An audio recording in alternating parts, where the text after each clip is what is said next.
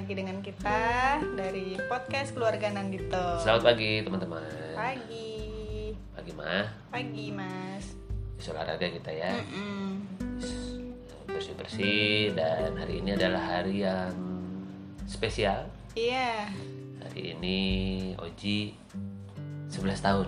iya. Hari ini genap 11 tahun dan kita bersyukur Syukur. sampai hari ini Oji diberi kesehatan, terus tetap jadi anak yang ceria. Ya, mudah-mudahan dan kadang setiap setiap ulang tahun itu kan menjadi momen refleksi ya. Kita pun refleksi kadang bersyukur. mengingat momen-momen Masih lahir, iya. ulang tahun pertama, kedua, terus kemarin kan mama share foto-fotonya kan Iya. yang dia masih kecil-kecil terus jadi bertahap jadi sebesar sekarang gitu. Kemarin kita cari sepatunya aja, ih ternyata kakinya Udah lebih besar dari kaki kakinya udah mamanya. lebih besar dari kaki ibunya gitu. Jadi kita kalau ke toko udah nggak harus bawa anaknya gitu. Ngeceknya pakai pakai kaki, ibunya udah jauh udah bisa gitu. Kaki ibunya terus tambahin dikit. iya jadi oke gitu. Anak kita bertumbuh berkembang. Ya kayaknya belum lama anak itu lahir gitu Tapi ternyata sudah 11 tahun artinya sudah satu dekade lebih dan mungkin itu juga yang membuat kita jadi lebih lebih merasa sudah waktunya bikin ngobrol-ngobrol begini Iya, podcast karena iya. perjalanan Pertumbuhan kita cepat gitu. perjalanan kita sama Oji itu begitu seru gitu banyak cerita Iya. begitu ya dia dia menjadi sosok yang memberikan banyak pelajaran Oh sebetulnya. iya.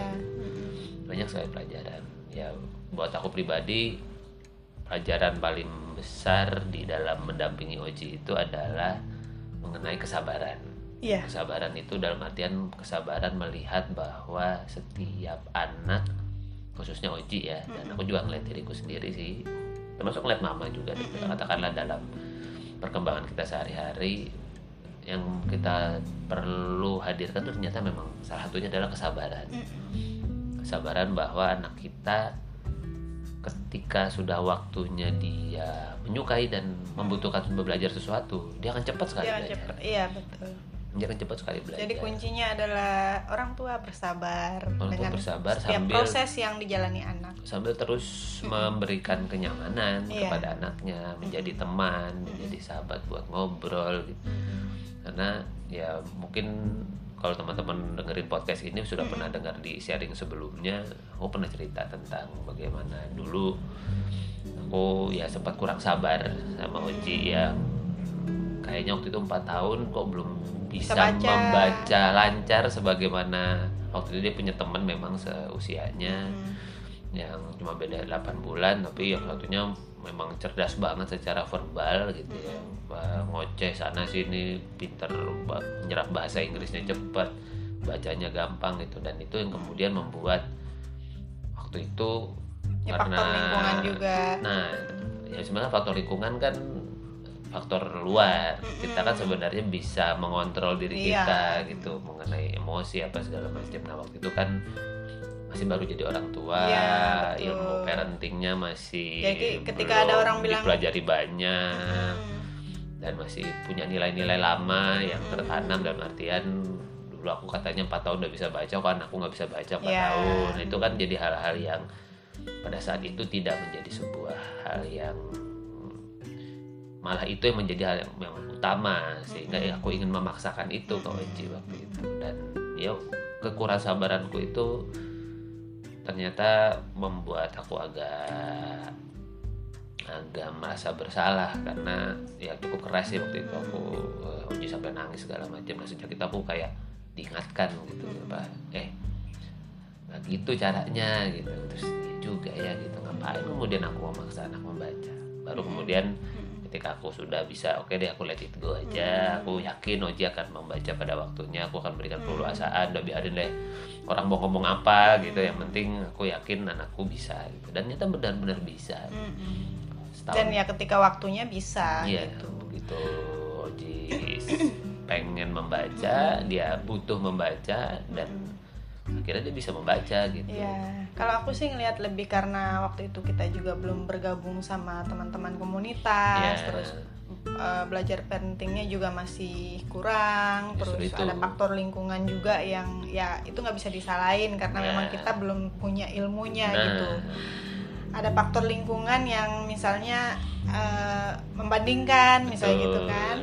Padahal ternyata ketika kita kenal setiap anak itu unik, setiap Hmm. anak itu memiliki kecepatannya yang berbeda-beda, nggak akan bisa dibandingkan anak yang satu dengan yang lain gitu. Iya. Apalagi anak orang lain sesama saudara yang lahir sama aja kan bisa, bisa beda. memiliki hal yang berbeda gitu. Jadi ya makin ke sini kan kita semakin lebih paham karena sudah eh, banyak apa belajar tentang ilmu parenting kan Mm. itu jadi ya kita bersyukur lah maksudnya semakin ke sini semakin eh, secara mindset itu lebih berkembang lagi Iya. gitu.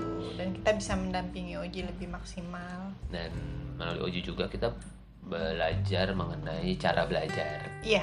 Katakanlah kita kan kebiasaan kita kan dibesarkan di dunia sekolah dunia belajar tatap muka duduk menghadap ke depan semuanya terus satu pelajaran kita harus mengikuti metodenya dengan cara yang sama gitu. Itu dengan cara duduk mendengarkan. Dan ketika kita pelajari kan ternyata manusia punya kecenderungan cara belajar. Iya. ada yang senang visual mungkin kalau mama lebih pilih Instagram gitu ya daripada Facebook karena memang senangnya visual gitu. Iya. karena visual itu enak buat dilihat gitu. Tapi ada suka yang senangnya auditori dia lebih lebih bisa mendengarkan daripada iya iya membaca gitu tapi ada juga anak yang seneng dengan cara dicontohkan atau dia Iya. dengan cara bergerak langsung nyoba gitu itu disebut kinestetik nah dari ujian kita belajar oh iya ya ternyata cara belajar itu banyak gitu dan kan. anak kita punya cara belajar yang memang Iya.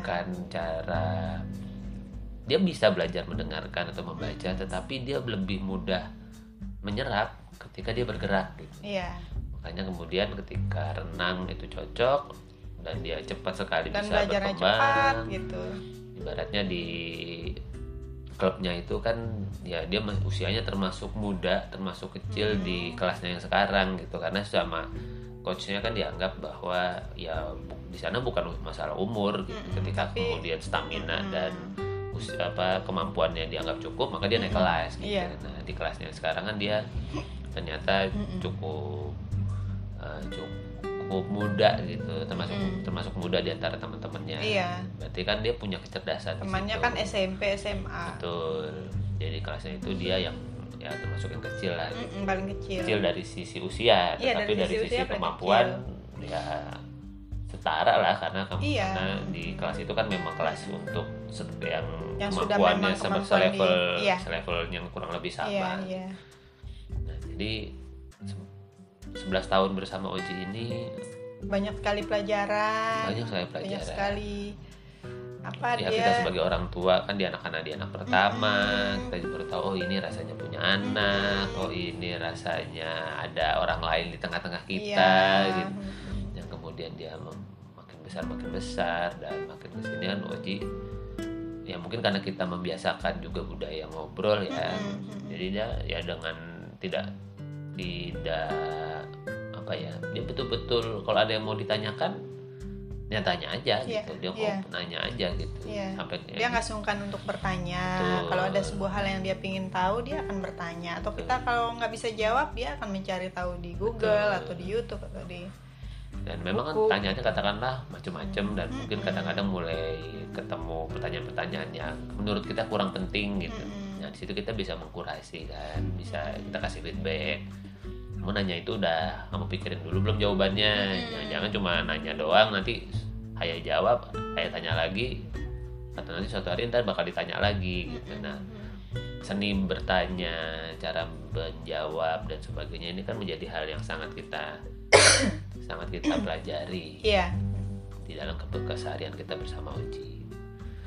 Ya dia 11 tahun dan ini masuk usia mulai remaja. Remaja artinya akan ada keseruan-keseruan yang Hmm. yang lebih seru lagi yang lain lagi yang Iya. kita sama ini melihat dari teman-teman kita yang anaknya udah remaja, yang udah Hmm. besar-besar. Mm-mm. Uji mulai memasuki usia itu. Iya. Nah, makanya kemudian kita bikin podcast ini Mm-mm. supaya kita jadi ingat oke di 11 tahun Oji punya sebuah pencapaian Iya. Oji punya sebuah perkembangan Mm-mm. dan ya karena kita homeschooling kan nggak ada yang bikinin raport iya. Nggak ada yang bikinin feedback gitu anak kita Mm-mm, perlu apa. refleksi. Ya kita kemudian mau menuangkannya di jadi podcast ini bagian dari refleksi kita sebagai orang tua. Mengenai bahwa ya kita bersyukur atas 11 tahunnya Oji. Iya. semoga dia jadi anak yang sehat jadi anak yang penuh empati Iya. anak yang tidak hanya karena kita memang homeschooling kan fokusnya salah satunya ke sikap ya Iya. itu karena kita yakin ilmu gampang banget diperoleh asalkan kita bisa menjadi pribadi yang yang rendah hati, Iya. yang kemudian helpful, Iya, terus menyenangkan pribadinya Iya. gitu sehingga siapa pun mentornya ya orang lain senang ngajarin kita betul. Nah value-value itu yang ya mudah-mudahan Oji bisa bisa menjadi sosok yang seperti itu. Iya. Karena saya lagi masa depan kita nggak pernah oh iya bisa juga kita nggak- tahu ada profesi apa terduga, nanti di iya. masa depan sekarang mungkin Oji lagi senang dengan Mm-mm. video editing ya itu kan kemampuan digitalnya Mm-mm. bisa diasah di situ Betul. kemampuan untuk memproduksi bikin Iya, konten untuk kemudian mempelajari hal-hal baru dia punya Mm-mm. ide gimana cara menuangkannya nah itu yang mudah-mudahan Iya. bisa jadi bekal Iya. yang baik buat dia ya gitu sih mah pagi Iya, ini menarik sih gitu ya ngikutin perjalanan Oji ini dari Mm-mm. kecil sampai sekarang gitu ya. Sekarang tuh ngeliat dia makin mandiri, makin lebih dia tuh disiplin kan Iya. gitu anaknya tuh udah punya mau itu ya dia konsisten gitu. Betul. Kalau dia udah apa namanya eh, suka sama sesuatu tuh dia akan kejar akan belajar dia kejar gitu.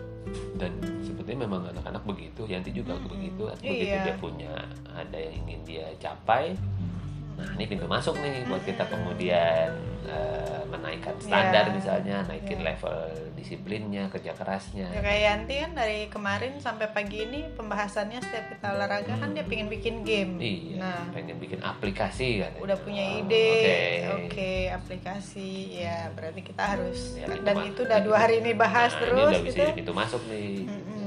Ya kita orang tua belajar untuk cari tahu gitu ya, gimana Iya. supaya bisa mensupport idenya dia. Gitu. Betul dan bersyukur apa yang kit- yang aku sih sebetulnya aku kan punya bayangan kalau punya anak itu kalau dibolehkan itu dua jaraknya dekat laki perempuan gitu terserah mana yang duluan perempuannya dulu atau yang lakinya dulu ada Iya. masalah eh, ternyata Terkabul. diperkenankan, gitu Diperkenankan. kita punya ada Oji sama Yanti selisihnya nggak sampai tiga tahun Iya gitu.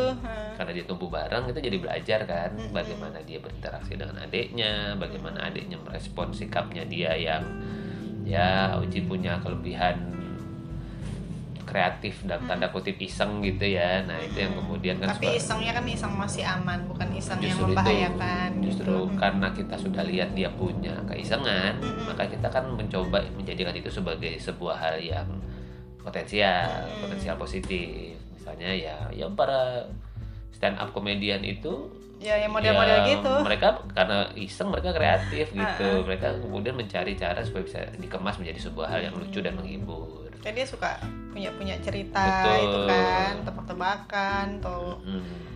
ya terinspirasi dari komik-komik strip di Instagram misalnya yang apa yang usil-usil gitu nah dia sekarang suka sharing ya aku punya cerita kayak gini nih Mm-mm. kamu udah tulis belum belum ya udah tulisin gitu. Nah, Hmm. artinya mengajak dia untuk kemudian tidak hanya bisa eh, cerita tapi juga menuliskan gitu supaya kemudian tuh jadi sebuah hal yang tertinggal atau dia jadi bisa lebih lebih membungkus lah kurang lebih Iya. sederhana Iya. meninggalkan tulisan. Ya bersyukur ya maksudnya eh, ya setiap anak itu punya ceritanya Betul. gitu ya. Kita menikmati setiap proses bersama setiap anak itu. Ya sebuah hal yang luar biasa gitu. Kita bersyukur bisa dikasih kesempatan menjadi orang tua Mm-mm. bisa mendampingi gitu. Karena kita nggak tahu eh, mereka itu akan sampai kapan bersama kita gitu. Ya aku berkaca sama diriku sendiri Iya. kan gitu. Di usia muda aku sudah rantau. merantau gitu kan. Dan sekarang menetap di sebuah tempat yang berjauhan. Berjauhan dari keluarga Iya. gitu ya. Walaupun komunikasi tetap jalan Ya, misalnya gitu. Tapi kan jadi lebih ya mudah, itu kan? kita kan nggak tahu suatu hari anak kita apakah akan tinggal di luar negeri atau di Apakah mana masih sama gitu kita? atau masih kita nggak tahu gitu. Jadi yang bisa kita lakukan adalah menikmati setiap momen bersama anak-anak ya. Iya. Mm, dan bersyukur mereka sampai hari ini sehat. Betul terus tetap produktif tetap punya semangat belajar gitu Iya. ya mudah-mudahan ya kita melihat semangatnya anak Mm-mm. sangat tergantung sama semangatnya orang tua oh juga. iya apalagi Begitu- homeschooling begitu orang tuanya ya kalau semangat orang belajar maka anaknya ke rebahan bawah gitu juga ya anaknya pasti senang leyeh-leyeh Iya, gitu ya betul. makanya sebetulnya kan morning rutin yang Mm-mm. Kita mau hadirkan setiap hari kan tujuannya itu supaya kemudian anak-anak ter melihat teladannya melihat bahwa ini juga bukan cuma disuruh doang tapi Hmm. orang tuanya melakukan. Ya walaupun ya bangun pagi secara konsisten itu kan butuh perjuangan. Oh iya. tapi ya perjuangan itu ya sebetulnya yang mau Hmm, di ketika dikal- bisa dikalahkan gitu wah berhasil bagaimana melewati. tuh apa, Itu kan untuk- rasa syukurnya kita yes berhasil bangun hari ini untuk bisa membangun kebiasaan itu kan dibutuh lumayan ya Mm-mm. misalnya selama seminggu atau dua minggu misalnya kebiasaan bangun pagi jam eh, setengah Lima, lima, setengah gitu lima, ya gitu. itu kan perlu di dan gak cuma kita sendirian tapi tuh, gitu. bersama anak-anak Hmm, ya mudah-mudahan bisa jadi Iya. sebuah hal yang tertanam dan ya nanti Oji khususnya itu bisa menjadikan ini sebagai bekal yang baik iya apa yang akan terjadi setahun ini ya nanti kita Iya. Kita jalani prosesnya dan semoga ini bisa menjadi sebuah sebuah catatan perjalanan yang berkesan buat kita sih sebagai Iya, orang tuanya. Karena iya. kita bikin podcast ini buat kita. Iya. Buat supaya kita bisa melihat oh iya ya Oji. Ternyata memang memang sosok yang mandiri. Dia dia Iya. sosok yang berbeda dengan diri kita secara kepribadian betul-betul lahir itu ya lewat kita. Hmm. tetapi pada pada dasarnya dia sudah punya punya ceritanya sendiri punya jalannya sendiri maka kita sebagai orang tua ya nikmatin mumpung masih bisa menjadi bagian dari kehidupan mereka saat ini. Dia tuh mandiri dan anaknya tuh apa ya kuat gitu ya. Enggak sih gitu? Maksudnya ya ternyata beg- eh, Oji begitu tahu kenapa dia perlu mempelajari sesuatu Se- sederhana masak nasi deh gitu. Mm-mm. Kalau bukan kan kenapa kita minta dia masak nasi kita kasih tahu gitu. Mm-mm. suatu hari Ji kalau kamu tinggal berjauhan dari kami Mm-mm. kamu ngekos kah kamu kontrak di rumah atau kamu tinggal bersama sahabat-sahabatmu di asrama untuk kemudian eh, ada mempelajari sesuatu Mm-mm. atau kamu jadi bagian dari tim khusus renang tingkat nasional dan sebagainya. Ya kamu perlu bisa mandiri kamu perlu tahu gimana Iya. cara masak nasi. Iya. Gitu kamu bisa masak nasi kamu bisa goreng telur kamu hidup sudah gitu. Mm-mm. kamu sudah tahu cara ngidupin kompor tahu cara kerjanya minyak dan mentega misalnya. Udah kamu aman hidupmu gitu. Dan dia tuh lucu apa ya sangat jaga kesehatan gitu. Kayak pagi ini kan aku bikin telur rebus aja Ji gitu ya. Hmm. jangan deh nanti Oji butuh yang pokoknya dia tuh maunya apa ya sangat mikirin kesehatan ya Iya. dia tuh mie gitu tuh Heeh. sementara adanya doyan mie Heeh. Yanti gitu kan sementara dia jangan sering-sering makan mie gitu pokoknya yang gak doyan mie gitu iya biasanya kan anak ya kita aja Mm-mm. senang makan dia punya itu sih punya Iya. Mudah-mudahan itu bisa jadi sebuah sebuah hal yang baik karena kan saya kenapa kita sharing kesehatan karena hari-hari kita kan ngomongin itu. iya Kita eh, mengingatkan pentingnya minum air putih yang cukup, pentingnya olahraga, pentingnya mengunyah makanan dengan benar Hmm. misalnya gitu. Dan pentingnya ya katakanlah kalau sudah seusia usia dewasa 30-40 tahun artinya kan butuh butuh mulai menjaga asupan Iya. bagaimana gula itu berperan di dalam tubuh kita Mm-mm. lemak itu bagaimana itu kan jadi obrolan-obrolan kita iya sehari-hari iya karena kita concern terhadap kesehatan makanya kita mempelajari dan kita suka ngobrolin itu dan anak-anak mendengar tapi ya mungkin karena mereka terbiasa dari kecil itu kayaknya sih maksudnya olahraga Iya. dari kecil gitu kan mereka kan ya aku aja kan dulu maksudnya usia segitu nggak bisa aja gitu Hmm. mah kesehatan gitu kan mereka tuh bersyukur sudah kenal renang Iya. dari usia lima tahun dua-duanya Hmm. gitu jadi memang punya kesadaran yang lumayan tuh terhadap kesehatan kan dan itu juga menurutku karena orang tuanya Mm-mm. punya visi satu visi pendidikan keluarganya di situ Mm-mm. sehat secara fisik dan mental gitu. Iya. dan itu kan salah satu jalannya Mm-mm. ya mudah-mudahan ini bisa menjadi sebuah catatan perjalanan Oji Iya. yang yang bisa kita syukuri terus bahwa hari-hari bersama dia itu cepat banget. Udah 11 tahun atau nggak terasa. Dan dulu aku ingat waktu hamil dia itu kan aku aktif ya Iya. maksudnya sehari menjelang melahirkan aja aku masih naik motor Betul. ke mana gitu. Jadi ya akunya juga kayak dulu tuh ya gitu senang bergerak gitu.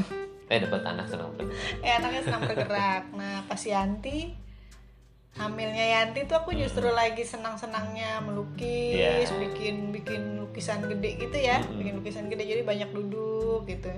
Eh anaknya senang lukis. lahirnya senang menggambar gitu yang nggak tahu ya ada Iya. hubungannya apa enggak gitu. Tapi ya pas hamil tuh ya begitu kondisinya gitu. Pas usia Oji tuh aku lagi senang pergi ke mana ke mana gitu kan. Iya.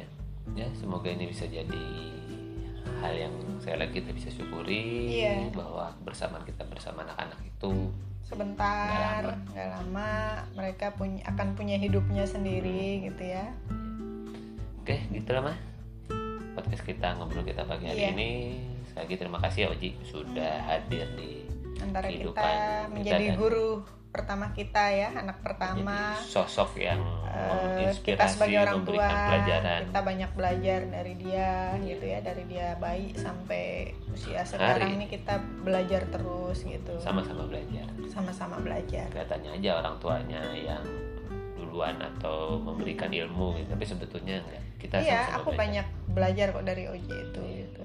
dia tuh yang sering menyemangati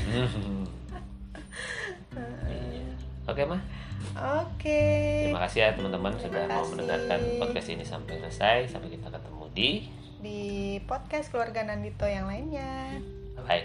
dah